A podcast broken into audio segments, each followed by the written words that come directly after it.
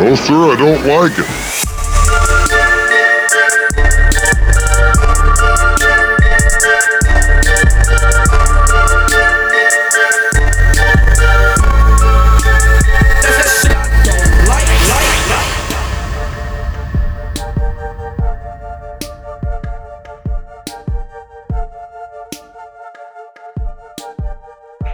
Yeah, I've been getting sun. I walked the dog. Drank smoothies with green vitamins in them and flaxseed and beets and asparagus and spinach. Nice. Have you always been a vegetable guy, or are you just starting to fuck with them now to make up for lost time?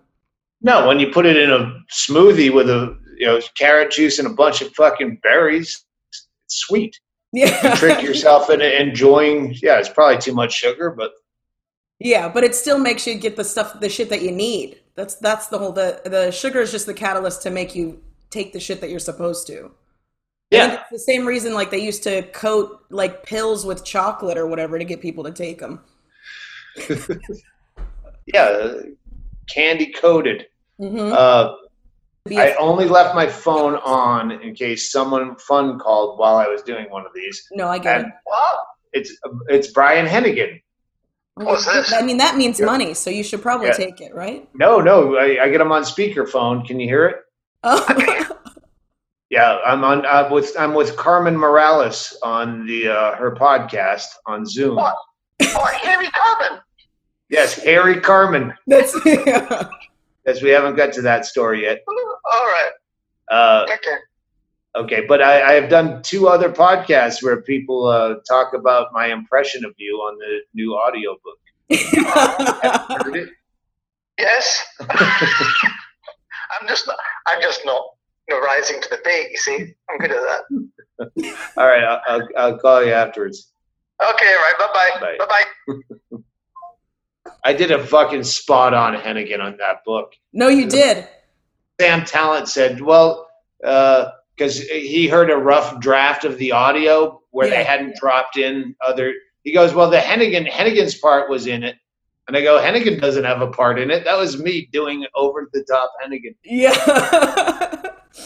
he is a yeah, he is you I mean you made him sound like a cartoon character and he does, which is funny cuz he has almost like when he's not smiling, he has almost like a, a bit of a grimace to him. So mm-hmm. that cheerful voice coming out of such a stoic grimace is just a funny juxtap- juxtaposition. Um Yeah, he always he laughs the hardest at his own jokes, but mostly when he's just been evil to someone. yeah. Yeah. And I told him they can go fuck themselves.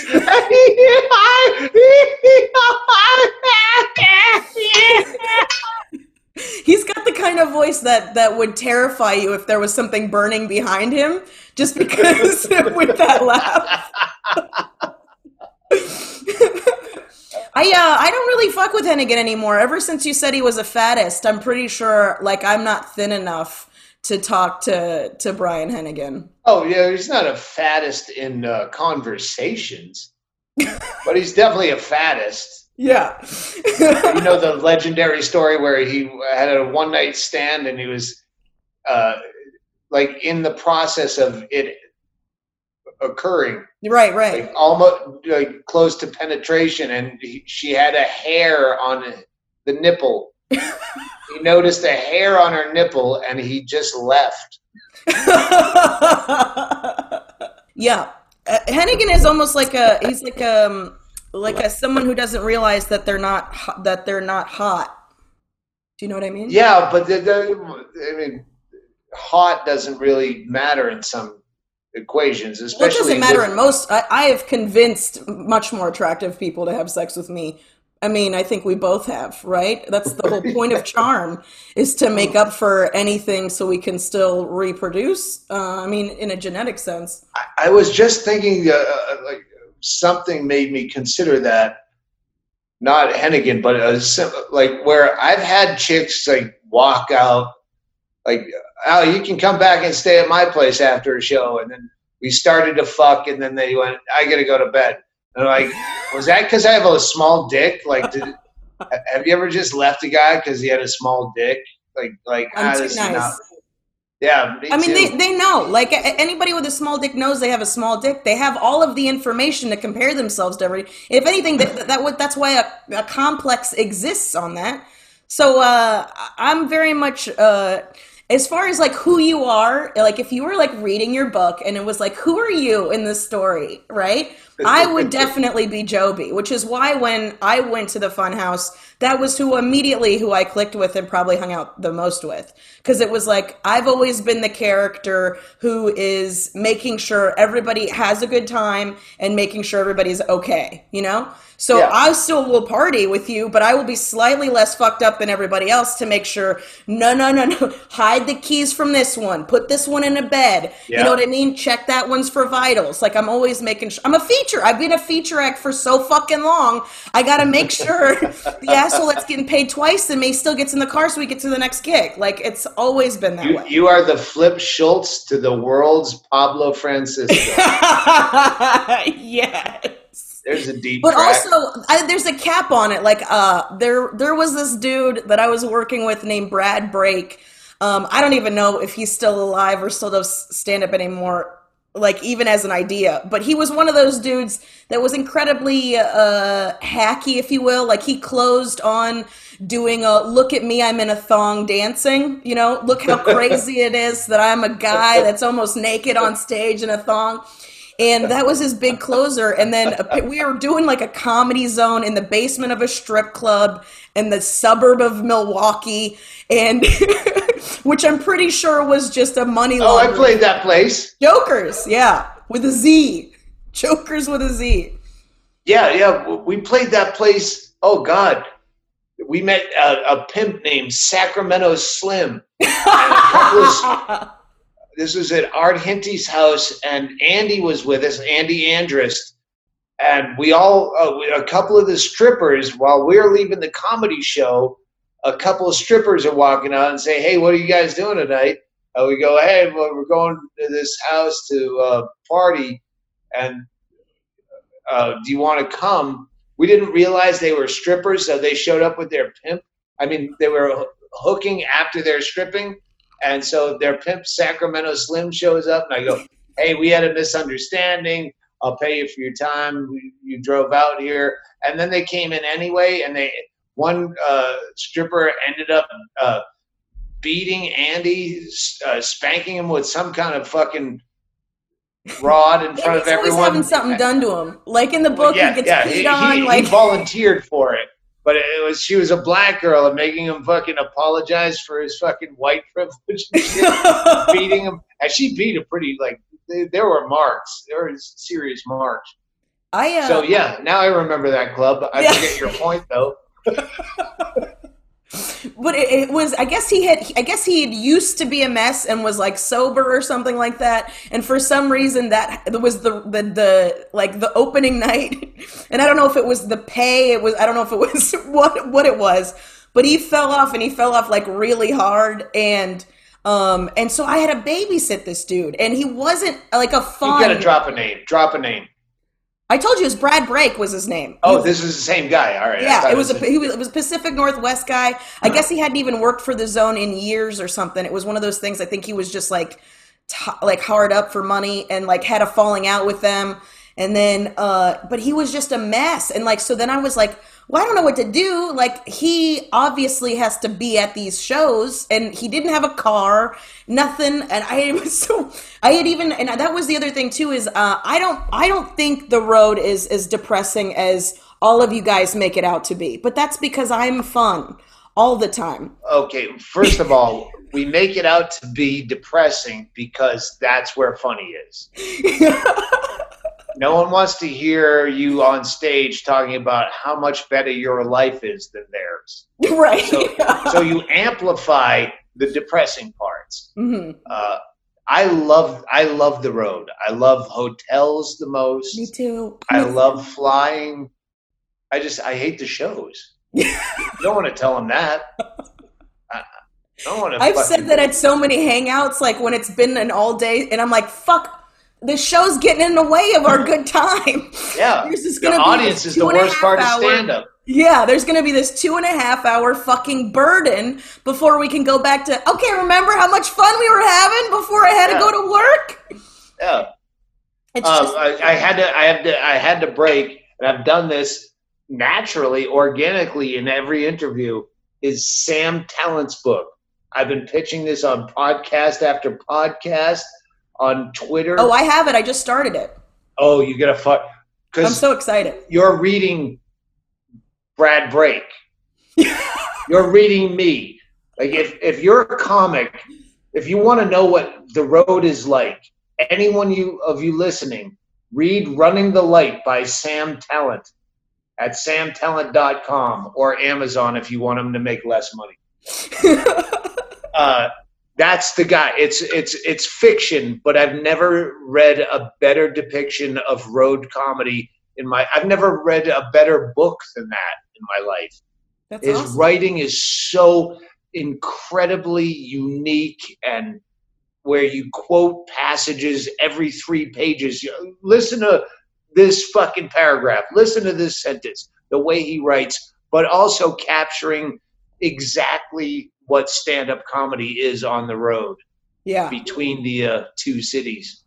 Because well, that was always my role. Is there would be the guys I would work because I was out. I lived. I was living out of a Saturn for six years. Like I didn't live anywhere for six years. I just was touring full time, featuring for anybody who would have me. And then on the off nights, I was just couch surfing. I'm a chick. Yeah. Nobody thinks I'm gonna rape him. Like I didn't even have to get a hotel room uh, most of the time unless I was gonna fuck somebody. Like I had it set up pretty fucking sweet. If I'm being completely honest. Yeah, no, I did three years, and uh, Yeah. when, when, when for the listener, when we lived out of our car, that doesn't mean we were sleeping in our car in a fucking Walmart. No. You're in a hotel on the working nights, and you make friends real easy if you have a couch night you're looking for. Yeah, y- you're at the door. Oh, did you like my set? Thank you. You're just trying to make fucking friends. Hey, do you want to go to another bar? Yes, and then I want to sleep on your couch. So it's not, yeah, you weren't like homeless with shades in the fucking windows Yeah, of your no, back seat. It wasn't that bad. It wasn't that bad. Well, and I also I'm also trying to put that out so more chicks do it because that's the whole thing. Is there's so many chicks that are scared of it, and I was like, dude, you're fine. Like most people aren't gonna rape you. Most of them. So Yeah. like, and you pick your you Take pick your- one or two hits. yeah, well, like either let's you play the odds, right? Listen, I've rolled the dice. There's been a couple of situations where I, I literally had to fight a dude, but those were it, of all the time statistically, dude, I crushed it as far as not getting raped on the road. I really did. Uh, I crushed it as uh, as as far as uh, not getting my ass kicked That's for most. impressive because you're even more mouthy than I am. Yeah, uh, and you you you think that uh, someone's got your back all the time because most of the audience was with you, Yep. and that has worked out. uh, Where I would have got my ass kicked if I was alone, but but I was hanging out with the audience that liked me. Yeah. Uh, I can't tell you how many I- times I brought that up in the special uh, briefly, but the fact that like violence against men, yeah, it's just a bar fight. What if you punched a girl in the fucking nose? I didn't want to fight either. Yeah. And someone punches me in the nose, and I'm supposed to know how to fight. yeah. Like, it's just a thing. But someone they act like there's smacks some a bar fighting home ec that all guys ass, she, she's going to therapy. I, I, and and I'm saying that so I understand where yeah, some guy grabbing you by the fucking pussy would still resonate because you couldn't defend yourself. And where I've had conflicts where physical violence I had to shirk from. Uh, what what what you're a fucking pussy? Yeah, well, uh, I don't know how to fight. Well, I I'm also weak. you're also intelligent enough to assess the situation. Like, if, I'm certain if uh, if it was a little person that was trying to fight you, I'm certain you'd be a little bit more uh, cocksure in your mouthiness, as opposed to a 6'4", 350 pound mastiff of a human being. Like, it's also like, yeah, it's not being a pussy. It's just I know that the, the the odds for me to succeed in the situation are not good. yeah, but I'm expected to rise to the challenge societally where like I'm saying I understand the Me Too movement on that level. Right. Where I I I, I threw that into the special without it being fully written. Mhm. But yeah, you get it. Violence. Well, uh, rape isn't a crime of sex; it's a crime of violence. So is violence. it's in the name. violence is a crime of violence too.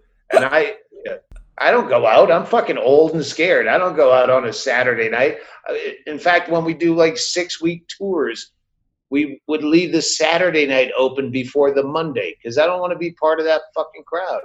Yeah. Well, it's for me. It's always a. It, it almost like over time. I think, and I don't know if it's just because I've done stand up for so long, but it's like things that people do have become hacky to me. So like, I don't ever go hard on New Year's because I'm like, you fucking amateurs suck. Like, Yeah. I don't get really high on 420 because I'm like, fuck you, bitch. I've been eating edibles since I was 14. You know what I mean? Like, you guys don't know. Patrick's Day. Yeah, What? exactly. Get the fuck out of here. You know? it, so it's just anytime there's like a purpose, a societal purpose for partying, I'm always just like, get over it. Try Tuesday, a random one. Then Yep. that's way more free feeling than you just doing, oh, you're here, you got green beer too? Oh, fuck yeah. We're so crazy. You don't know what the fuck crazy is, you fucking pussies. But those are the people that pay our bills. The people that No, I appreciate that. they only have fucking two holidays a year. That's why people get married. Yeah. Oh, it's the last time someone's going to pay attention to me. Let's have a big wedding because I need this is the last thing that's going to be all about me. Yeah. But I have that all the time. I have plenty of Yeah. a, a safe, a healthier outlet for attention seeking behavior that, you know, that I don't I don't have to do shit like that. I don't have to get married. I don't have to be uh I don't have to do anything. It's really great. Um well that's actually brings me to one of the things I wanted to talk to you about, which is Well, Uh, we have to we have to do the shaving your arm story, but everyone knows that. Does everybody know that? I don't. I don't. Here's my problem. I don't listen to podcasts, so I don't know at all. Even though I have one. Oh no! Someone someone uh, uh, said, "Oh yeah, Carmen Morales." She brings up that uh, he shaved my arms at Johnny Depp's house story all the time. Well, but I, my my my story about you is after I met you and I, after I shaved your very hairy forearms at Mhm. Johnny Depp's house with my shavers. Uh, you were doing roast battle against Brett Erickson, and you hit me up by email for any dirt I could give you on Brett Erickson. So I just made up this series of lies Yeah, and told Brett Erickson what the lies were. So he, he could write re- rebuttal jokes. Yeah, no, I know. You rigged the game. I thought that was funny. yeah, Yeah, you yeah. rigged the game. Yeah, I, I don't get to be around comics, so why not fucking ruin their day when I'm sitting here alone in the fucking middle of nowhere on the Mexican border? well, th- that was what was crazy about this book, and I know I wrote about it, but I'm going to talk to you about it. Is that was the year that I saw you the most in person, um, and it was bizarre to have all of these accountings of what was literal, what, like what was really going on with you between these instances, you know, and um, and kind of like just because I also maybe to a creepily level observe people and i'm so it's like for instance the night of the election when i saw you i was like something is wrong. Something's up. And you were still in a like you hadn't been completely out what was really going on yet. And i was like it was just a not to be a complete hippie about this but it was just like an energy situation. I was just like there is some massive tur- turmoil happening because it, it didn't feel the same you know? Yeah, uh, uh, for for people who are listening that don't know, it was the Trump election. We had this end of the world podcast planned with all the heavy hitters and Joe Rogan and Bill Burr doing a live podcast together. Bert Kreischer was there uh, at the comedy store, and my wife had just gone into a coma after a, a seizure and a, a traumatic brain injury. not knowing if she was going to live. And I decided, fuck it, I, I can't do anything while she's in a coma, so I'm going to go to LA and do this show. And I was, I was, I've never been more out of my mind. Yeah. I mean, And I've tried to be more out of my mind doing drugs in my youth. I never. yeah, it was a it was it was like a visceral thing where it was you know how like a like I was just just watched this documentary about rats because they're so fascinating to me, but it just was one of those things where a rat walks by and it's like that rat's about to die or is sick or some something's going on with that other fucking animal right there. So then my spidey senses are just like heightened. I'm like, what's what's going on? And then I don't know if there's a term for that, but I, I, I know exactly what you're saying. Not with rats, but with people, Yeah. where it's a gaydar Yes. of something's wrong with that. They didn't say a word. You just see their face and you go, "Oh, my spidey senses," as you Yeah. say. Yeah, there's there's going to be It's a like an term for that kind of gaydar. Yeah.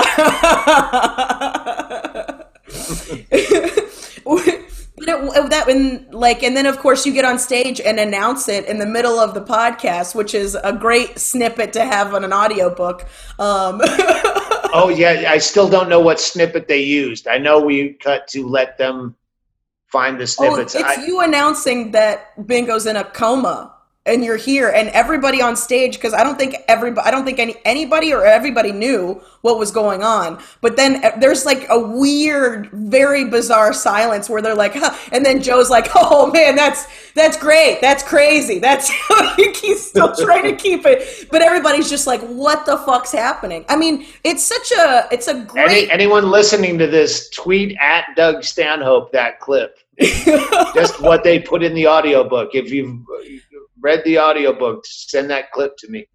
Yeah, it's uh, it's nuts. I was like, man, why did they pick this? Why of all the? Because there was two hours of great where it was all, you know, uh, it was fun. I can't listen to it. I I, I, I could not go back and listen to. You don't want to hear you lie to yourself for that long, Right. Yeah, no, I'm in a happy place in my head, uh, and that would still haunt me. How much I fucked up that entire podcast. Which is that's another thing too that I think is so insane is there's a famous picture of everybody in the green room that gets thrown around so much, and I'm like, what a horrific like, and it's it's iconic. It's like an Yeah, that, uh, everybody's Troy in the picture. Conrad picture, the black and white. Yeah, yeah. it's an iconic photograph and it's such a, a- like a beacon of a horrific evening for you it's it's it's my Woodstock now that you phrase it like that. Where I've run into so many people that were at, at that show because backstage was probably almost as crowded as the house. it was People coming in and out, and I only remember a few people. I remember Jim Jeffries because he brought his kid, Uh, yeah and they threw him out for having a kid there. Which I remember the first time Johnny Depp came to see me at the main room. He brought his kid who was 13, but they sat right near the, the emergency exit by the green room, you know, entrance hallway. yeah No one noticed they were in the room. Jim Jeffries shows up with his kid, and they're like, "Beat it! You're no." get out of here Uh, but so many people that I uh, saw, I, I I didn't remember you were there. A million friends. It's like it was a Woodstock. blur where- dude there's no way Yeah. what there you wasn't you weren't in a because that was the night that i realized uh well that because that I was I was supposed to go get coke. That was the plan. Is every there was a there was a, a mass. Uh, the store was a fucking shit show. So then Brett Brett goes to me and he's like, "You go get it," because there's like always one person away from the access, like so it's harder to get. Which I think is great. You know, make an obstacle. Don't don't if you have a problem with spending, don't use online banking. Have to go to the bank to get your money out if you're going to buy something. You have to really want it.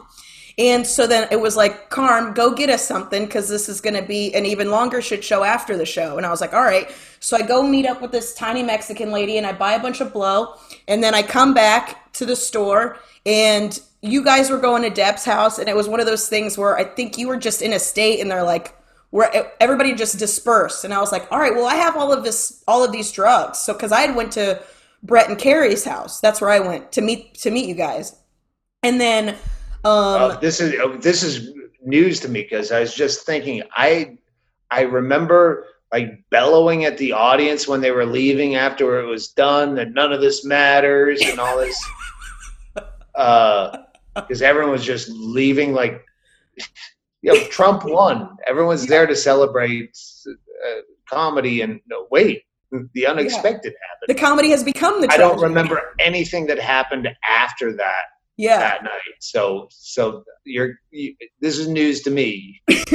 so I'm there, and then they hit me up, and they're like, you know, they're like, we're just gonna, because I don't, I just don't. I think maybe you might have just not been feeling, you know, feeling well, or you were a mess, and so they're like, we're just gonna go family time, and I was like, oh great, and then I didn't see Brett for like maybe three or four days. And then when I saw Brett, I gave him all of the cocaine that we bought, that I bought, and he was like, I have never received drugs back. Like, if I give you money for drugs, I just assume that they're gone. And I was like, but coke. Like, I'm not going to do your drugs. He's like, that's insane. That's insane. Like, it was one of the. Yeah, we get to a place like uh, like not, not Death Valley, but those that era, you know, the the aughts Mhm. where we'd have parties and you're like, does anyone want these drugs? Like there's leftover drugs and you're giving it away like casserole that no one ate at Thanksgiving. Can I give you a go box? I'm like, fuck, we're getting old. Like I a wondered that doggy about bag like, of ecstasy and uh, PCP, I think. I don't know. I don't know what the other shit is. nobody knows what it was. There's no there's no label on the pill to look it up on Pill Finder. I always wondered that about junkies, like like even famous junkies, like uh, Hedberg and Shawcroft. She talks about how like it was such a pain in the ass to go out and find drugs. Artie Lange, like driving all the way, like you're wealthy people. Like I have, like that's just like a bar that's near me. That's not the main bar. Like, why wouldn't you just get a bunch of heroin? I don't ever run out of vodka. No. Oh, I never understood that either. But I, it was just so funny because I was like, well, I guess obviously cocaine isn't my thing, or else I guess I would have done all of it, right? I don't know. Like the only time I ever, No, I've been a fucking medicinal cocaine user my entire life. I Mm-hmm. can do a bump if it's necessary to be alert for a show where I drank too it's much. It's like a tool. Yeah, yeah, exactly, like a five-hour energy. yeah. Uh, but a very chatty five hours, which is only the reason I. Another fucking thing I've always been good at at Coke is regulating time in conversations. If there's five people and someone's been trying to get a word in edgewise forever, we're Jabberjaw, I go, no, it's fucking, it's uh, it, it's Shawcroft's turn to talk. Okay, no, now it's I'm a great mediator of cocaine conversation. The- There's the skills that you have that are never recognized. You're really funny. Yeah, but watch me moderate a cocaine conversation where I go, so and so has been left out of the loop. Please, what were you trying to say? And I remember what they were trying to say and what the point of the conversation was before it deviated into you getting a second turn before she's got one. yeah, you're like a you're like a social hall monitor. You're like, all right, all right, too much out of you. Now you. Now let's hear some Yeah. things from you. but it, I don't I don't know what your your your your skill is, but a, as a drunk, I'm pretty fucking good at it. Like I know, like that's where, where you can no longer tolerate stupid drunks. Like I've been toying with edibles lately, hmm and I I get high the same way I would at 15. Yeah. So I would never want to do edibles in a social situation where I'm going, look, like I, I don't want to be the first time tripping, look at my hand guy. Yeah. But when I do trip, which is rare anymore, I, s- I'll still look at my hand. I never, I don't want to get good at some drugs. I don't want to be the seasoned alcoholic version, which I'm hmm. glad I'm a good drunk. because I can't tolerate a sloppy one. Yes. And that But was my problem with Brad Brake is I'd sat in the passenger seat of so many functioning alcoholics that he it was insulting to me that he couldn't handle his shit. I'm like, we're in the basement of a strip club. Do you realize how fun this weekend could be? And you're bumming me out, bro. Like that's always been my whole thing is I I'm cool with any drug. I'm cool with anything that you do as long as it's fun. The second it becomes not fun, the second that blood starts dripping or you start screaming at someone for no fucking reason, that's when I'm like, "All right, well you ruined it." Uh, it's it's when they lie about it. That's always been a cutoff where you're obviously jacked or fucking hammered or Yeah. and you're lying to me that you "Yeah, I've been sober for eight months and you're, you're not sober at all. Now you're dangerous. Now you're gonna steal from me. Yes. You're lying to yourself yet. I, Which, speaking of lying, man, do you go into depth about it? And I love, and I loved. Uh, you talked about it in the book a lot, and I'm a big fan uh, of lying. I think it gets a bad rap. I think it's a very useful tool. Um, I mean, I have. oh, I've always said con art is my favorite art form and maybe Yeah, the most if- pure. One second. Go ahead, get it, get it. Take it on the This air. is my house. Who cares? Take it. That's even funnier. Put it on speakerphone and take it. Say I- thank you for calling. be- How may I help you? If I can be honest with you, this is house. I live in her pool house, and um, and Kato Kaelin. and uh, so Her pool house. A guest house, I understand, but a pool house? It's it's it's worse than a guest house. A guest house is much nicer. A pool house, it's like a it's like a, a studio that's attached to the garage. I I have a pool house at the other house where Bingo stays, and we don't even have a pool anymore. It was, it was a fake kind of above ground pool, and we just tore that thing out. But there's still a pool house, but that was just for the pool gear. It's a club. Um, I forgot about the phone. Actually, let me unplug it so that doesn't. Why, so answer it. Why are you not answering the fucking phone, Carmen? Because okay, I can't put What? part out. Just say But this, this, is, uh, between me and you. Listen, you can't tell anybody this because she. we're. Uh, are you saying no one listens? This is not really a podcast. We're just talking. But this part I can't put out because it's privileged information. Oh, you do edit? I don't normally, but I will edit this if I'm going to talk to you about what I'm about, what it was going to about to talk to you about. You, uh, you already said you were going to say something, so you have to edit it now. Otherwise, everyone in the world is about to. It's a gonna think- cliffhanger. I'm trying to get it's FOMO. They're going to want to listen to the next one Go, see if all I right, bring, bring it up. Do it quickly. Anyways, uh, she's in Minnesota. Her mom's uh, dying of cancer, and so uh, so I stay here and make sure nobody. Well, I mean, I live here, but I whatever. So Yeah, yeah. yeah. So I don't know. So I'd feel weird. Fucking Yeah, if it, it was her saying my mother died, we couldn't have that on the podcast. Yeah, right. probably not. All right. So I don't think you have to edit any of that. I think you're just being honest and polite. Okay, thank you. Good. Yeah. Preach. And I love you. Segueing to fucking Laurie Kilmartin.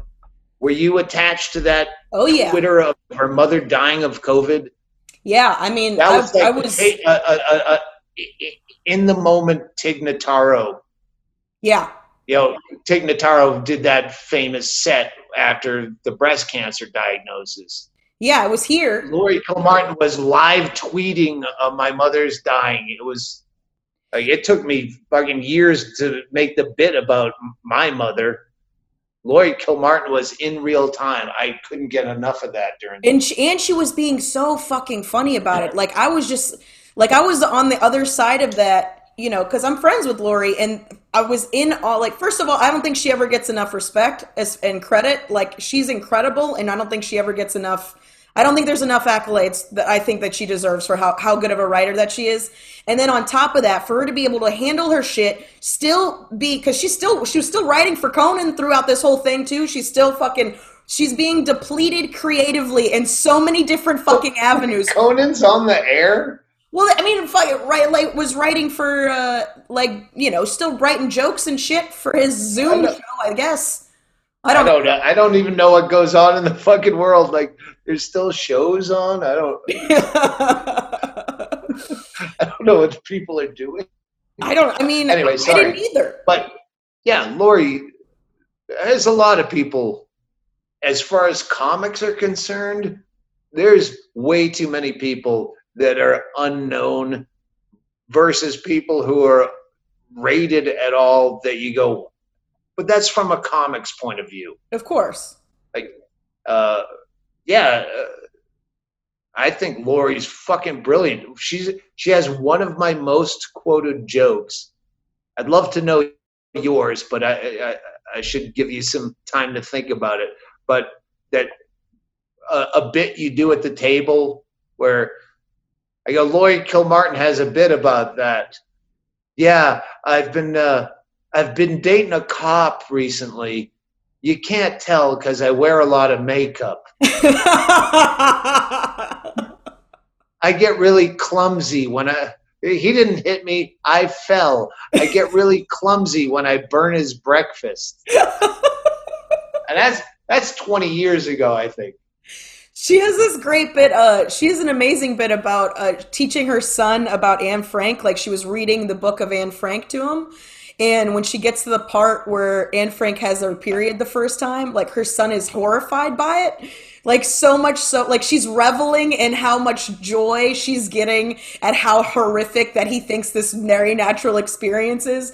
That she changes the end of Anne Frank. She doesn't because he goes. He's like, "Please tell me nothing else bad happens to her." That sounds so horrific. As he's as he's screaming and holding his crotch because he's like, "Oh no, I don't want blood to come out of my my pee pee." Right, and then so she changes the end of fucking Anne Frank where she doesn't die. She's just living in Calabasas, you know, working on a novel or something. Uh. I- I- all right, I'm just um, you made me think of a Nick Swardson joke, which I never even heard. So Mm. this is a Chinese telephone, which is probably cancelable for even saying Chinese telephone. You can't Uh. acknowledge the Chinese anymore. Oh yes, that's this is a partisan thing. A lot of people will defend me because of the Chinese virus for using the expression Chinese telephone. Where I'm going to have to set up some foundation to get telephones for the Chinese to prove that I didn't mean. Nick Nick Swardson had a bit right after 9/11 where he'd get his teeth whitened the day before, and he wanted to show them off, but there's nothing to smile about. Yeah, it's really terrible what happened.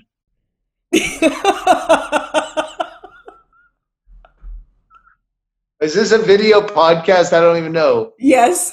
Smiles real big. Right. he grills. Yeah.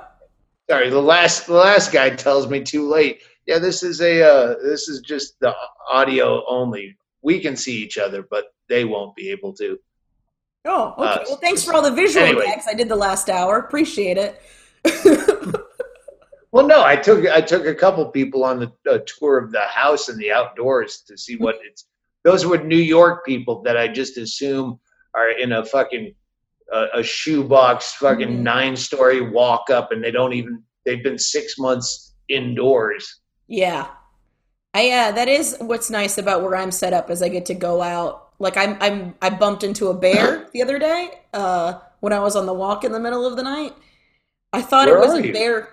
I'm in uh like north of Pasadena. I'm in like uh, like at the base of the mountain over there.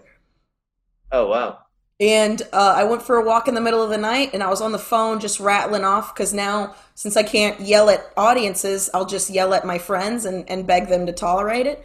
So I was just ranting about something, and I walked up, and I thought it was one of those classic Florida mailbox holders. Like, you know, they used to have a manatee that was holding your mail. Like, you love nautical so much. There's like a series of starfish Uh, uh, for you to like get the fuck out of here. What there, I thought it was a bear holding a mailbox, and then I started going off about how people like people in California suck California's dick so bad. Now they get a bear holding their fucking mailbox. Fuck this and fuck that. And then the bear moves, and I was like, oh no, you're a fucking bear. You're a goddamn real bear. and And uh, and I I'm from Florida, and I'm not from California. I don't know how, what I'm supposed to do with a bear, but what I did do is uh, I, I put my hands on my chest like this, and then I just started backing away, going, "Dude, you're a fucking bear." I was telling the bear like he was he wasn't self aware of what he was. Um, and then I backed all the way back. I walked backwards almost all the way back to the house. And then almost like almost like an hour and a half later, the bear shows up and starts fucking with the trash. So I think the bear is like a former mobster bear. You know what I mean? Like I think the bear has like a sordid past because I think he was sending a message like, "Bitch, don't fucking tell nobody about me." But I've been telling everybody about the bear. I don't care. Yeah, well, I think what is, uh, I think it's your youth, where if you look at the big picture and you follow the money, that bear was sta- stealing a mailbox so that ballot couldn't get counted. And he's part of DeJoy's big scheme. Only a crazy person would report a bear for stealing a mailbox. Exactly. Yep. And that's why we put these ch- chips in these bears. and I think he's a. We have a neighborhood bear. Like we have like a next door app that you know. It's usually for people to be like, "Oh my God, there's a black kid on a skateboard," right? Like just their thinly veiled racism usually. In in in ours, it's always like about coyotes and bears, and we have a neighborhood bear, a bear that lives here, and I think that might have been who it was. His name's Rufus, and he goes in people's pools. That's his thing. Is he'll come in and break into your backyard and go into your pool and make it very dirty. Enjoy, uh, you know, enjoy a nice dip, and then get the fuck out. We have next door here, but next door here, I could literally yell. next door in Bisbee has we're on next door Warren, which is a district of Bisbee. So if Bisbee's five thousand people, this is probably you know a, a twelve hundred tops that could even be on it. And if I yelled out my door right now, Mhm. two hundred of the twelve hundred could hear me. No, when I fuck, I have to, I have to soft play. Like if I'm like high and trolling on Twitter Yeah. goofs, most people get I, that I'm kidding. But these are my actual neighbors, not fans. yeah. So, so, I- but I soft pedal. Like uh, we had uh, like uh, a bunch of yellow butterflies once a year for a week. There's all these yellow butterflies, and I posted on there how I'd hired a crop duster to uh, kill this plague of yellow butterflies that are annoying everyone, and how I'm going to do the same for ladybugs and hummingbirds and selling. Hey, I bought this hummingbird trap at the farmer's market, and it was a fucking mouse trap on a hummingbird horrifying all of feeder. Yeah. I was just trying to buy used asbestos because all my air conditioning is leaking out in the baby's room. but I, but I have to do it without coarse language and hope people, at least enough people, know I'm joking to explain that I'm joking to the other people. Yeah. I have to live here. Yeah. Why you don't work cruise ships? Because you'd have to see those people that hate you for the next five days. Yep. It's I uh, live on a cruise ship, basically. I don't think I don't think I've ever been on one s- since I was a kid. I went on one one time with my mom and her her gambling addicted friend. They went out, and my mom, much like myself, is a very good enabler. So uh, we went out together, and I just hung out with like a bunch of other kids whose parents were gambling, and then it was very unfun. So I was never attracted to it ever again. Because the kids were lame. they weren't fun. Um, so I used to just try to break out and go hang out with adults. I've always been hanging out with adults though. So that's what I didn't. not a bad thing. It's not. Yeah, I was a bad kid in that I was always trying to hang out and act as if I was an adult, which got me in trouble because I was a child. That's why I've been doing edibles. Uh, why? Why? Because you like to feel it's like Because getting in touch with your inner kid. Yeah, I've been smiling and laughing, and uh, I, I have no reason to watch the fucking news because the only reason I did was to have shit to talk about on stage. and that's Yeah, if I have an opinion, I have no one to share it with, and I don't need an opinion. I'd rather get high and just be fucking ridiculous. I've been so fucking silly. In fact, I'm gonna eat another edible and make another drink. I've been uh, I microdose with uh, mushrooms. That's what I've been doing. I've been pushing everybody to use a tiny amount of them. So Oh, instead of, Bingo's been doing that for Yeah. months. Yeah. I've been I've been pushing that on people uh, instead of taking SSRIs, like instead of taking like uh, Wellbutrin and uh, you know just shit for people who are depressed. I'm like, dude, why don't you try taking a tiny amount of mushrooms and see how you feel after that? Because that was I could take a tiny amount of mushrooms and then not hate the public, not hate the general public, which is just it's just enough for you to go out and exist and be like, all right, this isn't all the worst. All right. What what kind of setup do you have there? What do you mean? This I'm in right now. I'm in uh, Maria's. Like, can you just? All right, you can pick up your laptop and go outside. Yeah. All right. Well, I can do it too. The problem is I won't be able to see you. So you tell me to fucking. Uh, hang on. Let me. Let me. Well, I'm not going to take you to where I hide my edibles because Kenny might be watching. Real time. Sing some Jeopardy theme song. what you doing? Oh, nice. Yeah, those are little gummies. What Uh-huh. What is your preferred? 10, 10 milligrams, but I think these are expired. I took one earlier. It wasn't as powerful as the ones I took the last couple of days. Mhm. Now I got to make a drink. Oh, do it. Yeah, let me. Hello, lovelies. I hope you are enjoying this rad episode of No Sir Pod with Mr. Doug Stanhope. Just want to remind you to please subscribe to the podcast, write a nice little review on the iTunes. Make sure you're following on all the assorted social media at No Sir Pod at the Funny Carmen. Please make sure to email me with any kind of gripes or things that you don't like. No Sir Pod at gmail.com. And thank you for listening. May of 2016, you had came to the store, and this was like after I had just moved to LA. Um, I think I had just went through like a horrific breakup in that like I was about to beat a dude up and kicked him out of the place we were staying. So Brett was like really uh being, you know, just a good friend because I was like mad and bummed out about it. And he was like, You're way better than that guy. And he was right because he was like an ugly guy that took a lot of selfies. But he, uh, so him and I, and then he was, he said that you were coming to town and that he was like, you got to meet him. Like you guys would get along so great. And You're talking about Brett Erickson, the comedian. yes, Brett I- Erickson, I- comedian. I forget we have listeners, I know. viewers, or whatever the fuck. so uh, we met at the store and we were in the back room and it was great. We were having a chat and then um, i was like it was it was like lovely to meet you handsome. And then you were like thanks and you kissed me on the mouth and i was like oh how sweet. And um and then we hung out i think it was yeah we just hung out at the store that night because i think i had a show later i had like a late show so i had to leave and then you came back in September, and that was when you were uh, staying at Depp's house, and that's when the entire uh, and I don't tell that story very often. Um, and the whole thing was is I was like, why are you that night? I go, why are you doing this? I go, I don't give a shit if there's hair on my arms. Why are you doing this? And then you go, for the story, Carmen. It's for the story. You're supposed to tell people it happened. And I was like, oh, he goes, you're getting your arm shaved in Johnny Depp's kitchen right now. You have to tell people about that. And I was like, Well, like, you you told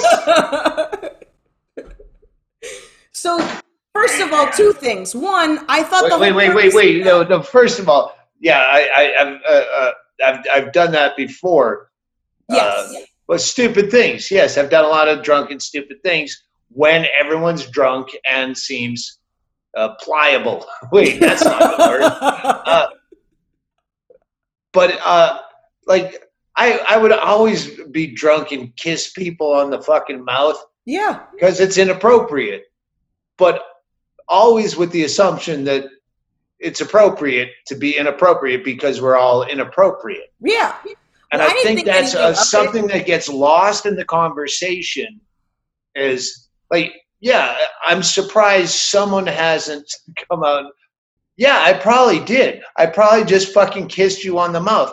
And then as things progressed, I went, all right, I should probably just only do that with oh, it's a dude. Okay, I'll do that with a dude Yeah. because most of my fucking fans are fucking knock kneed loners. They're, most of my friends are Sam Tallent without a girlfriend or comedy. It's a dumpy dude that has a solid brain but can't communicate with anyone, Yeah. has no friends, then they're stuck in some rural place and they're the only one that's like them. But I think And that's so when- why I'm I'm a perfect person for shit like that to happen to is because I'm not I don't think everyone is a monster. So I didn't think you were ooh, Doug Stanhope's trying to fucking put the moves on me or whatever the fuck. I mean, the same thing happened when Jim No, Jefferies I would. What I'm doing, like, if that happened at a merch booth where Sam Tallent was that kid that had brilliant ideas but no comedy, Yeah. I would, and he gushed that he was a fan. I'd fucking kiss him on the mouth right as his, you know, friend was gonna take a picture. Yeah. Yeah. And you, so then I go, okay, it's only appropriate to do this with dudes at this Mhm. point. Uh, uh, and then you go, at what point is a dude gonna go? He, I fucking did that to Andy Dick. I don't know if you were there in the the VIP bar at the comedy store. Mhm. I don't know Andy Dick, but I was drunk in there, and I just came up behind him and I open mouth fucking kissed him on the face. I thought he might know who I am. He did not. But yeah, he did not press charges. We- So the point is, yes. So if I kissed you on the mouth, yeah, that's just like, hey, why not kiss someone on the mouth? It was great. Yeah, it was. Uh, it wasn't a thing. I didn't. But that's the thing is like, If I was pressing an erection against your leg at the same time, that might be a problem. that might be. You're then. Then it's not just a fucking. This is fun. Isn't this funny? Then it's not. Yeah. Isn't this funny? But I, I've had conversations with that about like shit like that with uh, Jackie Kashian, who's a friend of yours as well, and Yeah. she was just like. Doug's dick used to always be out and it was always funny. It was never and there was nothing ever sexual about it in any way, shape, or form. It was just a point in the night happened and Doug's dick's out. Like that was it. Cause it was funny. And But, I think yeah. part of it is I grew up, my aunt would uh, It's the guy dancing in a thong at the end of his. Yes, but you're doing it off stage because you're not a hack, you know? Right. I'm not eating blue cheese out of someone's vagina or ass crack. What was that guy's name? It was a guy from Stern, not Jackie I the Joke Man, know. I forgot his fucking name. fuck. He used to. That was his closing bit. He he'd get a lady from the audience only because he's from Stern, right. and he'd put blue cheese in their butt crack and eat it out. And like, this is not for me. That's where it goes the extra step. yeah. Not look, I'm crazy. I wear a g-string uh, thong. No, now you're making your own perversion into your closer. I'm just gonna do this because I'm crazy. No, you like doing this. Yeah, you no, like yeah. doing this. You're doing with a passion of, of some some desire that you have. I dare anyone to shit on my chest as a closer. Come on, shit on my chest. Oh, three volunteers. I guess I'll have to take it. yeah, it's like Andy getting pissed on in a fucking driveway. It's like, all right, Andy, we get it, buddy. You like it. at what point is it performative, and it's at one point? At what point is it self-serving? Yeah, Um, but there's so many, uh, uh, uh, and uh, this will still be fucking writable if I ever have to do comedy again. but there's so many of whatever it is, Me Too stories, where where you know who's exploiting that. Yeah, Someone who had something happen to them and now realize, oh, I can use this for attention. Didn't bother me at the time, but now, just like the guy that dances in a fucking G string is a hack versus someone who's, using a fetish yeah, as a like you can see through people and you know from the story okay you are being set up you are a predator. you are using your victimhood for attention where you are actually hurt by this. And you can tell the difference. And it's so hard to you can't go on Twitter and go, I know this person's innocent, I know this person's guilty. But you know in your head because what we do is we're Observe. We observe and report. That is our fucking. I stop myself on that. Why? because because people there's the the same way there's a difference between depression and being sad hmm oh i suffer from depression yeah i get bummed out Yeah. there's also a difference between observing people and knowing that those people versus people who say i like to people watch Yeah. so, so to the listener who says, I'm a people watcher, no, you're not observant. You don't know that look in the face of someone who's about to twitch out and go fucking Spidey sense psycho on. you. Yeah. Yeah. Well, I was also raised by a psycho. So that's why I learned a lot of those ticks and tricks and you know what I mean? I knew I knew it was like, "Oh, I made a joke and now my dad wants to beat the shit out of me."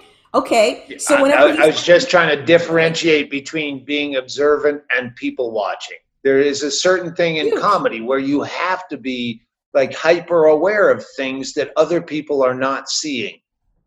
But I that's the I think that's the observe like people watching is you're like oh, oh I bet, they're talking about something stupid right look at those people talking I, And oh no, I know what you're saying. Yeah. I'm talking to the listener who thinks they are on board with us. Just because you watch people in a food court doesn't mean you're observant. yes We're seeing we're seeing your soul while you're watching other people. We're watching you watch them, thinking, "Oh, they have nothing better to do with their own fucking head than look at other people." Yeah. I'm shitting on the audience is what I'm doing, Carmen. I, you do it so well you do it so well for four hours on the air, I'm, I'm holding up pretty well. it's good to get it out though too but I've I it sucks. I think sometimes it's uh it's a fucking curse though because when you when I try to talk to people on that level of like because it's it's just it's observing and then digesting the information that you're getting and that I blah. the digestion part is the part that's interesting to me um you know or when you can recognize that somebody's lying to themselves or you can recognize like oh you're you're doing you're being shitty like i know in my heart i am not a good person but i am a Yeah. good i am a bad person who tries desperately to be good you to know overcome that. Yes. I try. I make efforts all the time on try like to the point where it might be an overcompensation where I take a lot of shit and you know and whatever, but then I still I'm still bad. I'm still bad too, you know. I still went through my married guy phase. I still did a lot of shit that I'm not proud of or whatever. Um and I think that that's the difference is like everybody assumes that they're good even if they're not good. And I it, and I don't know if it was taken living on the road for 6 years and fucking only having myself to talk to and not drowning my own brain out, but instead, you know, it's either uppers or smoking a fuck ton of sativa and locking myself in a and or eating a ton of mushrooms and like let's walk through this together. Like I I never was fearful. My fear meter is broken. And because of that, I got to figure a lot of shit out because I told fear to shut the fuck up for a second. I'm, tr- I'm working here. Yeah. Um, sorry, I didn't mean to talk. No, no, I had a million things I was going to interrupt you with right then. Well, do Uh, and now I can't remember a single one. uh, But yeah, but I think that's uh, the other reason why this this lifestyle suits me is because I do not live riddled with fear. uh, yeah, well, that, uh, fuck. I'm getting high and getting way too deep, but No, that's okay. uh, I, uh, fears. Uh, go, keep talking, then I'll interrupt you. okay. I think ultimately all that's all most people are doing is managing their fear. And I remember in a mushroom trip in a in a fucking in one of my ex-boyfriend's closet where we happened to be growing weed because again, I'm a bad person and I was capitalizing on this place that I had to try and make a little extra money. Uh, I was in the middle of a what some would say a bad trip, in that it was emotional, right? And I was talking to myself, uh, walking through it, and it was one of those things where I was like, I don't want to exist through my life. I don't want to just survive my life. I want to do, I want to enjoy it. I want to do all this I want to fucking live it. I want to live it. I don't want to survive it. I want to live it. Um, and I made a conscious decision uh, at that moment in my life that I was gonna I was gonna have the most I was gonna wring as much fun out of this experience. Because if I don't believe in an afterlife and if I don't believe in uh whatever if I think I'm gonna die at the end of this and that's it I'm gonna fucking have I'm gonna do as much cool shit as I possibly can. I'm gonna yes and all of these weird things and see what happens. And most of them didn't I didn't almost I didn't die I'm not dead most of the experiences were pretty fucking cool I uh, yeah, I get to a place where I did all those things.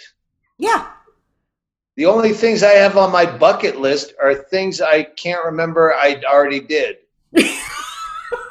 I gotta do a do over. Yeah, I want to do it uh, uh, uh, do it again because I was so hammered the first time. But I have no like I- I'm like nothing I need for. That's been. I go on another- Amazon. I buy some things that'll look cool in the background of a Zoom shot. I, I don't have anything that I need or want. I don't have that desire to make people laugh. I don't want to go back on the road. But I get high and I go, oh, I could write again. I think that I can't write any more comedy. I'm never going to be funny. And then I do an edible and I'm hitting the fucking. I wrote a letter to the editor yesterday morning. Uh, and I go, this is really fucking funny. Like locally, but I, I spent, I, I had to charge my laptop twice to finish it because I had this just ridiculous thing that I'm writing. The, uh, the, the town newspaper is the Bisbee Observer. It's 14 pages long, and most of it's nothing. And you read it just for the police beat to see if someone you know got arrested. and there's nothing in it. Uh, and the letters to the editor, they printed me a few times when I wrote stupid shit. And they all think I have some satire motive. And this is just about the fucking infighting between. It's like I can't even explain it. But but the fact that I sat down and wrote for fucking two hours trying to write this stupid letter to the editor just because I woke up at 6 a.m., took an edible, and walked my dog before the fucking brutal sun came up.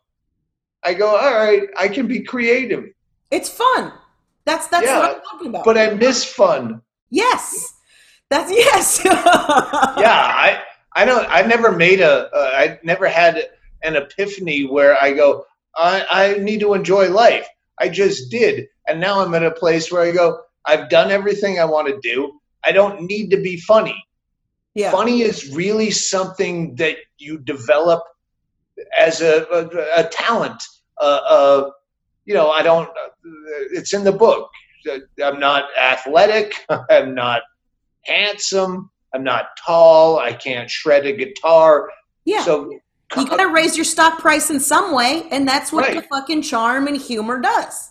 And that's what I had a proclivity to. I, I was I had a talent for being funny, but once I didn't need it because I wasn't trying to buck girls or you know get along in a social situation and find a niche. Yeah, I just sit here. I clean a house. I'm a fucking housekeeper. Is what I am. I'm a housewife. Uh, uh, I I recycle cups. This cup I had a smoothie in it earlier, and now it's going to get washed in a minute and I'm going to reuse it. I'm happy about how much I can use one fucking sheet of tinfoil for so many different things. I don't need funny. Funny, I have to work at, and I know I could do it if I have ever had to go well, back. that's to it. I'm I'm envious of that point because I still I still have that desire regular. I mean, that's why I'm uh as much as it has been made fun of. Like I do shows on Zoom, and I'm still I'm still I still like revel in being a having the ability of making people feel good. Like it's not and it's not just uh it it's not just the self-serving part. It's also the um like I guess that's how I'm justifying my existence is I'm making people temporarily feel good about theirs. there's people that are funny naturally. Joey Diaz, Andy Andrews, Mhm. that, that they just say words and they're funny. And then there's writers Yeah. that can say it in a funny way. I am a mimic of all trades. I'm Mhm. not naturally funny. I don't like. Uh, it's something I work at. I write well. Uh, uh, Yeah, see, I've always it, for me it was a it was a uh, not a defense mechanism. It was more of like uh it was a just how I natural. was. Yeah, it was just how Yeah. I always that I was always I used to get in trouble for it all the time because I was always just shooting off at the mouth because I would see something and I'm like that's bullshit and then I would get in trouble for it because it's like you can't fucking do that and it's like well it is I don't know what you want me to tell you Have you ever been approached by a writer that's fascinated by comedy and wants to pick your brain? Oh, Yes. do you think that comedy is uh, like, and what is like? I never try to break comedy down to what it is, nor do I know. I know what I think. If I say that on stage, I think it's funny, but like historians of comedy, what? How does Jackie Gleason or something? fit in what do you think they were trying to say and I, i've never been like the letter to the editor that i wrote i know as i when i rewrote it i mean reread it hi i'm like oh they're going to think that this is some kind of i don't even know like uh, the word like i don't know what farce and satire i don't even know comedy words but that I'm trying to mirror my neighborhood based on what's happening in the world, and that what I'm doing is no, I just had a ridiculous idea about the next street being at war with the uh, other side of the street because there's a drainage ditch in between it. And tear down that ditch is the name. title of my letter to the editor and i fucking had so much fun writing it and people are going to read a deeper meaning into it no i was just being ridiculous and laughing my balls off on an edible about making up some fucking long-standing hatfield mccoy beef between and whoever went out under the cover of darkness and dug that ditch which has been here for a million years yeah drainage. There's no other reason to have that ditch other than to separate and segregate the North Black Knob View people from the South Black Knob View people, and we need to tear down that ditch and set an example that we all have to come together. It's just ridiculous. And the last time I did one of these, people were writing into letters to the editor the next week. We know what Doug Stanhope was trying to say with his no, I wasn't. I was fucking high, and I just wrote some dumb shit. I know you're gonna print it. Yeah, I think it's so. Sometimes it's especially for people who are super analytical. It's just hard for some people to realize. No, it's just because it was the funniest thing I thought of, so I had to do. It was so fun. It's it's funny when you reverse engineer a good punchline into something that seems like uh, socially relevant. No, I had the punchline first, and I had to rework it to make it fucking come out. Me and my buddy Mike, that I was telling you, we used to go on benders together. We we would uh, it would always be he would start with something like balls deep in a canine. He wanted the fr- he loved the phrase balls Yes. deep in a canine, and uh, so then we ended up writing this joke about it. Ended up being a mushroom trip where he started off where he it ended up being a, a joke about bad decisions, like where you can't make enough good decisions in a row. Like you can make a good decision and then inadvertently made a bad decision that that cancels all the good decisions you made out. So you could start a day off by having a smoothie. You could start a day off, you know, you know, cooking egg whites, really working out. And then my buddy Joe calls me and he's got a bag full of mushrooms and three days off. Next thing you know, you're in Juarez, Mexico, where you've contracted rabies from a crack whore who's charged you too much for banging her German Shepherd. And it's just like, holy shit, dude!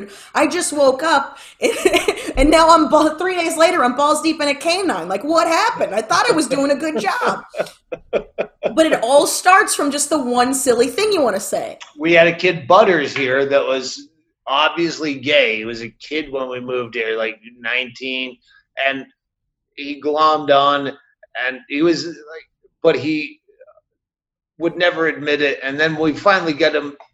Uh, one night before he came out, uh, he was talking about, oh, you can do Kegels for that.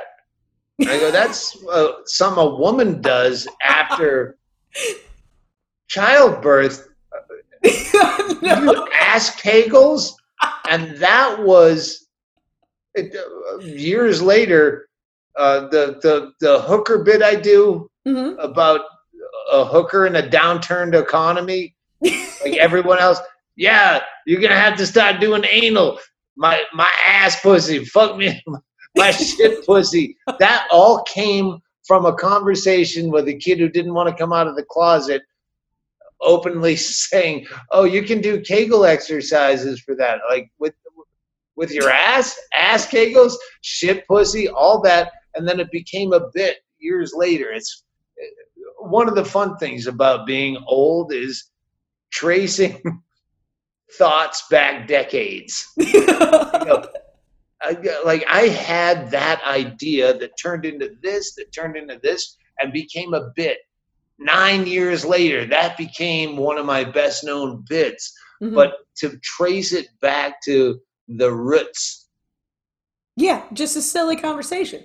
That's Yeah. what I'm saying. You observed a conver that's the that's the the reporting part. You can observe anything. I'm certain plenty of people could have had a conversation like that and nothing ever came of it. But it's the what you make what it spins into over time because then you go, "Oh, I remember. Where do I remember that from?" And then you put that and then you put this piece with that piece and oh, then it's great. you build Jenga.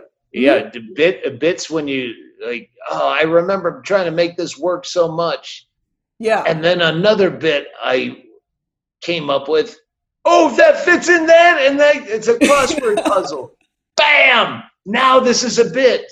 Those are That the moments it. where, where I do allow my ego to be as big as it possibly. Where you allow you're like, I'm a fucking genius, dude. Can you believe I put all that together? Yeah, uh, yeah, yeah, there's a brief mention of it in the book that, depending on my mood when I was rewriting, just sometimes you know you always go through periods where I'm never going to be funny again. hmm I'm done. I don't know what a funny idea. Uh, the ones I've done, I don't even don't even make sense. and then The other there's side of those other fleeting moments where I might be the greatest comedian that's ever lived. yeah, it's a perfect combination of self-loathing, lo- self-loathing, and self-importance. There's like, yeah, but those, and when I've reread where I wrote, sometimes I think maybe I'm the greatest comic that's ever lived. I'm like, can't believe I put that out there. That's you can't take that back. I fucking wrote that. Nothing. there was a lot there, but there was so much. Uh, there was so much of that in that book that was like, it was really, whew, like. I was like, man, I don't I don't want anybody to know this much about me. And uh I think that's what makes a really good liar, which is what I learned about this book made me realize like how good of a liar you are. Um cuz one I'm I'm also very good at it. That's all I think acting is. I think acting is just playing pretend and it's just like, look, I lied to the US government for 30 grand and and so I uh I don't know what the statute of limitations is, so I don't know if I should go into it, but No. low key, I married a Chinese guy for 30 grand. So I convinced the government that I was married to this guy that I wasn't really married to, um, or wasn't really in love with, or whatever, for money. And so it's like all that is, all I was Doing, all you need to do is rephrase that and. Uh, in- Well, it's in for a bit. I'm just doing, I'm just doing a podcasts. Oh yeah, yeah. it's- That's for now. We have that bailout. I didn't really kill my mother. You're on. You know when Johnny Carson, when Johnny Carson used to say "true story, true story," and the judge is old enough that he knows Carson and remembers it. Go, yeah, of course. Comedians always say "true story." Yes. Yeah, exactly. Most of uh, uh, everything. I okay. That is something that I'm super annoyed with now. Is how everybody wants everything to be true. I don't know if it's uh, you know, if you ever tell a story or a bit on stage or something. I that like to say I like to say that I'm part of the problem with that. I started it, and now everyone has to tell a true story that's not funny. yes, I'm so tired of hearing about people's day that was uneventful day.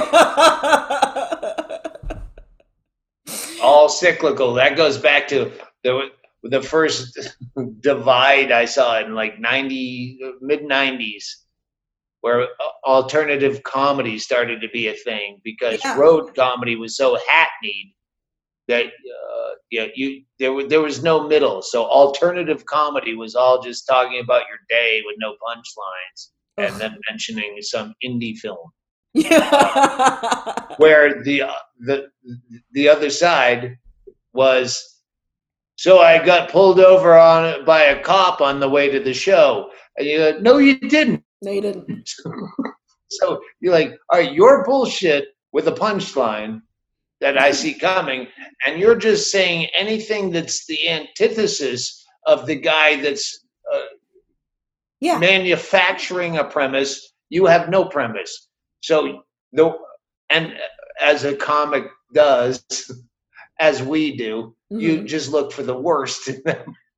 So the worst of both sides, which is a, a, a microcosm of what's going on with fucking political discourse today. yeah. All right, you're fucking so anti-mask that you'll bring an automatic weapon thing, and you are so fucking woke that Chinese telephone is going to get both of our podcasts.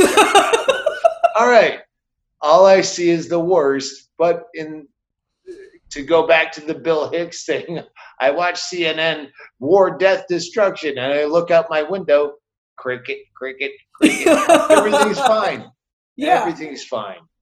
Yeah, that's that, and that goes back to the fear thing. Uh, that like we were talking, like the fear makes makes so many people do stuff, and I also sometimes or or not do stuff, and that's In the liner notes, find my uh, uh, fear for, for Voice of America, Charlie Brooker. I did a whole piece on that's why people watch the news and buy into the fear. Put that link in the fucking, okay. or just call me afterwards. I'll give you my real number. Don't give it up. anyway, the point is, yeah, most people buy into the fear because nothing of any importance will ever happen in your actual life. Yeah, we've You're not gonna- surpassed. That's what we as as a species has surpassed surviving for the most part. Like you could still be poor and have your groceries delivered to you by a slightly less poor person. Like it's we've been sold this lie of convenience over quality. Um, that like that's why it's exciting. That's why people love shitty reality television is it's all this manufactured like oh what's to is something to happen? There's nothing real about any of that shit. It's still all theater. like Well, because people want that excitement in their own lives, and most people are living fucking quotidian fucking Dickensian existences where they just wake up and fucking deliver the chips and fucking come home and then they look for something exciting that they gave up on when they impregnated that fucking high school sweetheart and now they eat dinner in separate bedrooms and fuck I know. To Yeah. go back to talking about observing, I see it in the eyes of the women who are like, "You don't have, you're not married, you don't have a kid, you're not doing the thing," and I'm like, "No, I'm happy." You see how you're barely holding together that fake smile you have thrown on your face, bitch? Like, I don't have to worry about that at yeah. all. And if I'm unhappy, it's for real reasons. yeah, exactly. um, there was one more thing that I had in the that I wanted to talk to you about, if that's all right. Oh wait, you had things? Yeah, I I, I did. did. We go into it feels like uh, everything was organic here, and uh, if you had things, Um, I love things. I Yeah. like that you did research. Of course, I didn't want to come here. Uh, I mean, this was great, but I, I did prepare as requested. I'll Yeah. still do the, the work. Um, but uh, I didn't request you prepare. Stop it. well, I wasn't going to come like on here and talk to the book that I hadn't read or talk to you about a special that I didn't watch. Oh, yeah, yeah, no, no, I know what you're talking about. Just eyes drifting off. It's like, no. It was, uh, oh, I, I loved, uh, I love that you, you touched on, uh, um, wait, which one thing is more funny? Indian gang rape. Yes. I should just put that bit out for free. That was like I I, I did that bit so long. ago. This has to be out. There's other there's other bits I, I, I like on that special, Mhm. but yeah, Indian gang. I, I, I gotta get this fucking thing out. Is there a reason? Oh, I should ask you. I asked it on my podcast, but I don't think anyone listens to it. But uh, uh, fuck. No, I shouldn't have taken that second edible. Go ahead. Go ahead. Get to your question. I'll remember what. Will you? I hope Oh, you. Pornhub. That's what I was going to talk to you Okay. about. Pornhub, early pandemic, quarantine. I said, because Hennigan said, uh, here's the special on Vimeo. Eventually, we'll put it out for free. And then I said, we should put it on Pornhub. That's That would be kind of a coup to have a premiere special on Pornhub. Yeah. But then a few people sent me fucking links to like there were like rape videos on Pornhub where they had like the person that was a rape that was filmed without my consent and Pornhub took months to take it down. I'm like I don't want to get caught up in that like Jesus. but yeah, Pornhub seems to be holding up fine, and I guess I've like, so I I still want to put out this special on Pornhub for free. Because I yeah I heard that. I think there's definitely some crossover as far as people who would like your stand up and people who yeah. No there's definitely crossover and the fact that even though I wouldn't put my special out uh, it didn't stop me from going to Pornhub on the very rare occasions I jack off. Like I'm still using the product. I just know I'm not into anything where someone's underage. yeah. That's the the joke I said on my podcast. I believe was uh, yeah. Usually the, the the porn I watch, the guy's already hogtied with a chick with a strap on behind him. She's free to run. I like it. That's very progressive. It's very pro woman. It's nice. I appreciate it. Well, not for them. They're never into it. it. Just like rape, a dominatrix is just doing it for the money. I thought it was really funny that there was more than one uh, porn site that was like being like uh, just even when like the the protests and stuff were happening, like they were showing solidarity, and I'm like, of all places, like. You porn was just like they were they for a week I think or it might, might have been Pornhub I don't remember which one it was but there was like it was just like a week of only black porn like that was their way of contributing Oh yeah, well yeah, like Netflix. Netflix had a whole new category of fucking learn about black people. Yeah. I forget what they called it, but it was pretty much that spot on. Yeah, it was, but Uh, I just thought it was just so like, think that they're like because it's such a source of people that they regularly go to that it was just like, oh well, if people are going to come here to jerk it, might as well try to shoehorn in some social commentary in the meantime. Uh, when I ran for president for a minute, and and uh, for 2008, that was going to be one of my main things was pornvertising. hmm where you have clips of a girl fucking uh, blowing a guy, just uh, just a straight on cock sucking shot, and you pan back and it's happening in the front seat of his car, and it pans up to the the name of the bar, Chilkoot Charlie's. what happens after you leave here is your business, or something. But just starts out with porn. but you could do that with politics, like a a girl getting fucked in the ass from behind, but she's right in the screen saying, "Do you realize that your civil liberties are?"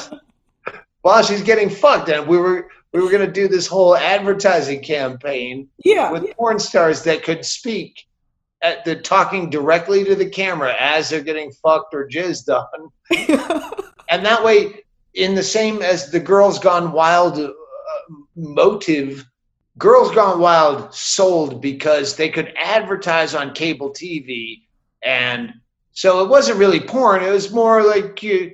So some guy in Des Moines, some fifty-five-year-old fucking farmer could. No, it was on TV. It's not porn, honey. I didn't have to get it from the liquor store Yeah. on a one-day rental. This is advertised by Snoop Dogg it's more of a like a fun thing like spring break Yeah. And it and it was it was a scam is what it was because it was always just titties. They always promised you something more than that, and then it always just ended up being tits, and that's it. yeah uh, well no if you bought the dvds they'd have some fucking soft core two chicks eating each other up because they get a free trucker hat point being they could share those pornvertising videos of my political campaign going no honey i wasn't watching porn i was watching this guy he does a crazy thing and you go that's still in play no one's done porn advertising yet Mm-mm. that i know of No, it's only to advertise other porn. I mean, it's the whole old bill hicks bit again Yeah. about uh, one day Coke commercials will be just a naked chick with her fingers, you know, spreading her pussy, and it just says "drink Coke." Yeah. But this is, yeah, this is a way more evolved idea of, yeah, Well, this is also happening. being honest about it, as a for as as opposed to Coca Cola, who's been like, "No, we're part of your family." since the fucking fifth, since there was cocaine in Coca Cola, they've been lying to us, saying that they're part of our fucking uh, um, yeah, part of part of our family. So like, this is just a way more honest and like, hey, you're already here. Uh, have something else satiated instead of just this carnal urge you have. Um, but yeah, oh my god, what? uh, just uh, like aging, just where you, how many fucking dumb mistakes did a boner make for you? and, and not just mistakes, but ideas.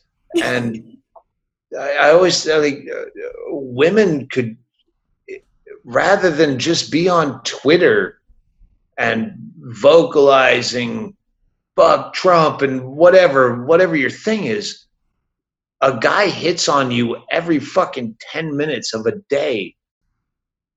Like you could change their minds. I I started reading classical literature because of a girl. Like women can change so many people's minds just by luring their fucking boner. yeah. Not just you have to sit down and read this and I'll blow you, but you should read that. You're kind of cute. just that, just that it's subtle. influence. It's Yeah. influence. You're kind of cute. Have you ever read this? Uh, anyway, I gotta go. My bus is here. Well, that's yeah, whatever. he's gonna wonder later on. He's just like, maybe I should read that thing. Yeah, I'm kind of cute, and I should read this. He'll read that. Yeah. It's go. It goes back to You me- have gorgeous eyebrows. have you ever listened to this? You remind me of a guy that, and that guy will do it. yes, So Fucking simple. Doug. I know. I've been. I have been manipulating men into being better since I have been capable of manipulating men. Like I. That's. I just use my powers for good. It's not that hard. It's not that hard, dude. Yeah, uh, that's a when you have a, a, a low self esteem. I vacillate through a 24 hour period. I'm not the same person. But when I, I, I realize I do have influence over people, I'm not going to worry about that with a, a what's in my special? How's that going to affect people? But one on one on email, yeah, I, I do try to help people and I do try to change some minds. Well, I think there's a difference. There's a difference between you making something because you think it's it's a funny way to think about something, and then you purposely like. Uh, like when everybody was bitching about Rogan because he was talking about masks or whatever, and it, it, it's just like, and I understand why. Is Oh, wait, wait, wait, wait, quick, uh, stop. Do you, are you like me and probably 99% of the people that only know about that from the 20 second clip they tweeted? Yes, I did not listen to the Yes, I'm the same would way. Why would I listen Evidently. to three hours? I don't Well, who's listen to gonna- the podcast. no, no, one's- no one's going to listen to three hours. Evidently, Rogan was not anti mask, right. but he's been portrayed as that. Or maybe he is, but everyone only knows the 20 second clip of Bill Burr beautifully shitting on Yeah. the idea of not masking.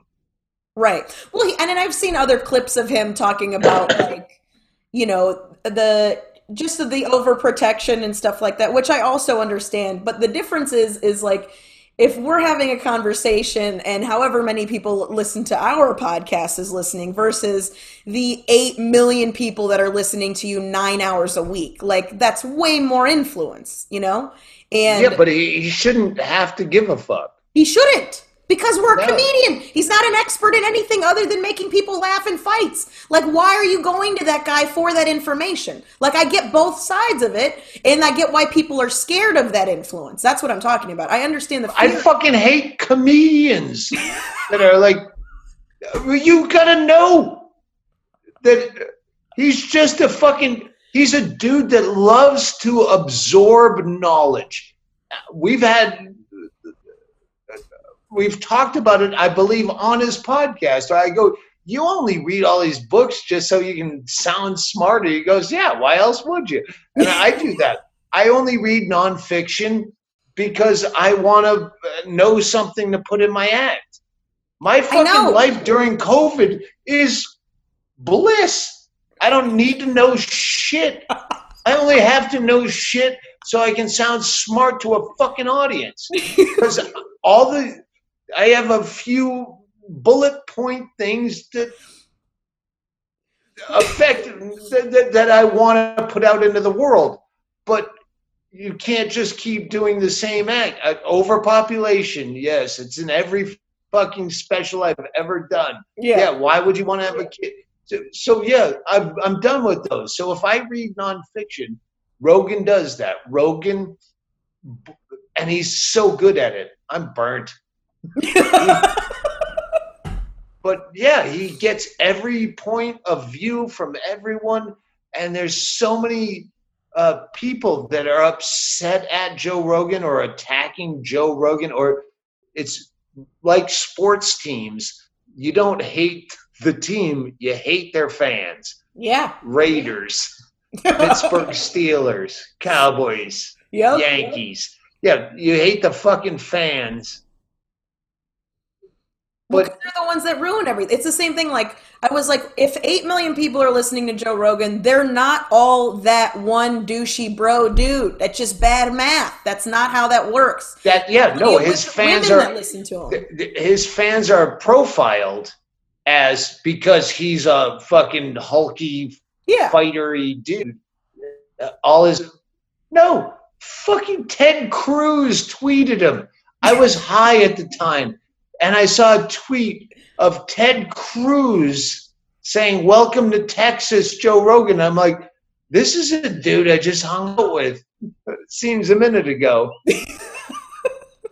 and now he's got this much influence and then people are shitting on him because he's a bro dude no he's one of the most intelligent people i know yeah. sometimes he transfers it poorly when he got me into fucking we faked the moon landing but then he reneged after he thought about it again he's pragmatic there's nobody is more welcoming to knowledge. He wants to know more.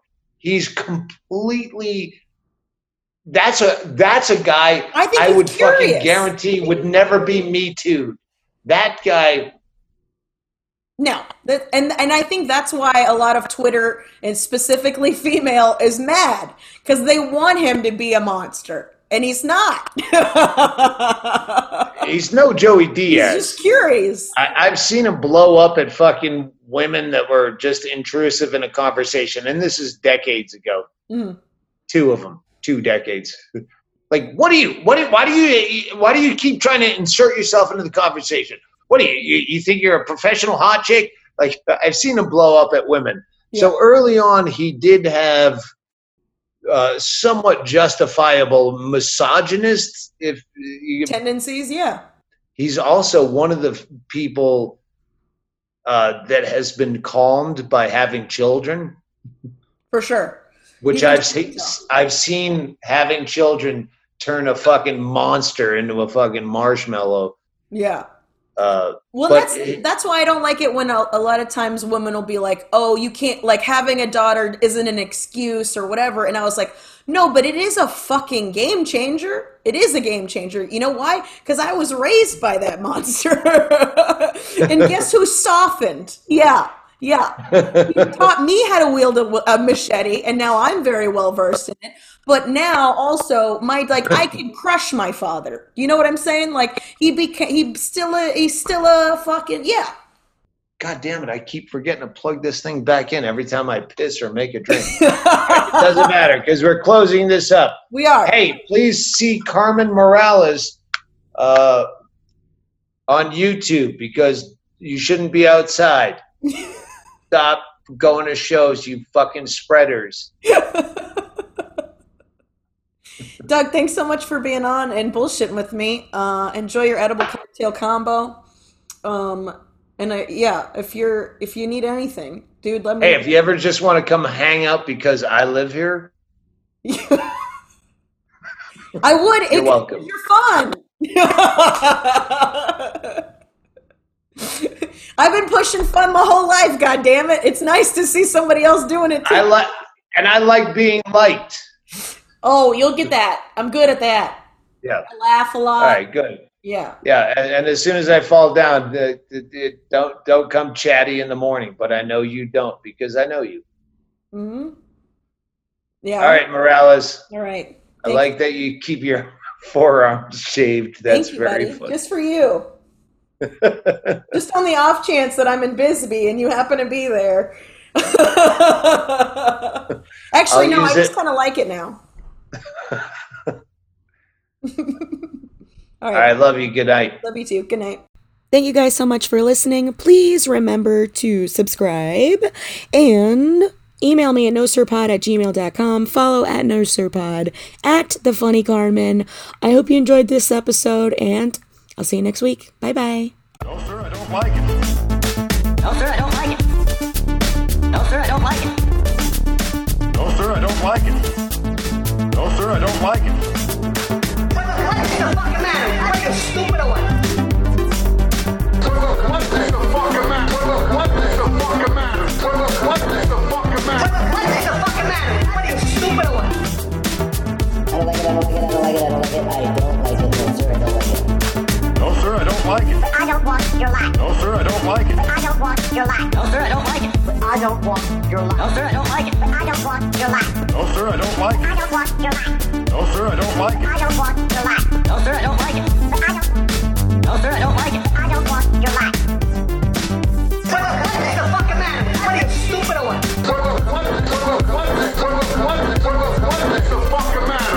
What No, sir, I don't like it. stupid or what? No, sir, I don't like it. No, sir, I don't like it. I don't want your life. No, sir, I don't like it. I don't want your life. What, what is the fucking matter? What are you stupid or what? What, what is the fucking matter? What are you? What, what is the fucking matter? What, What is the fucking matter? What is what, what is the fucking matter? What are you stupid or? I don't like it, I don't like it, I don't like it, I don't like it, I don't like it, I don't like it, I don't like it, I don't like it. No, sir, I don't like it. I don't want your No, sir, I don't like it. I don't want your life. want your life. No, sir, I don't like it. I don't want your life. No, sir, I don't like it. I don't want your life. No, sir, I don't like it. I don't want your life.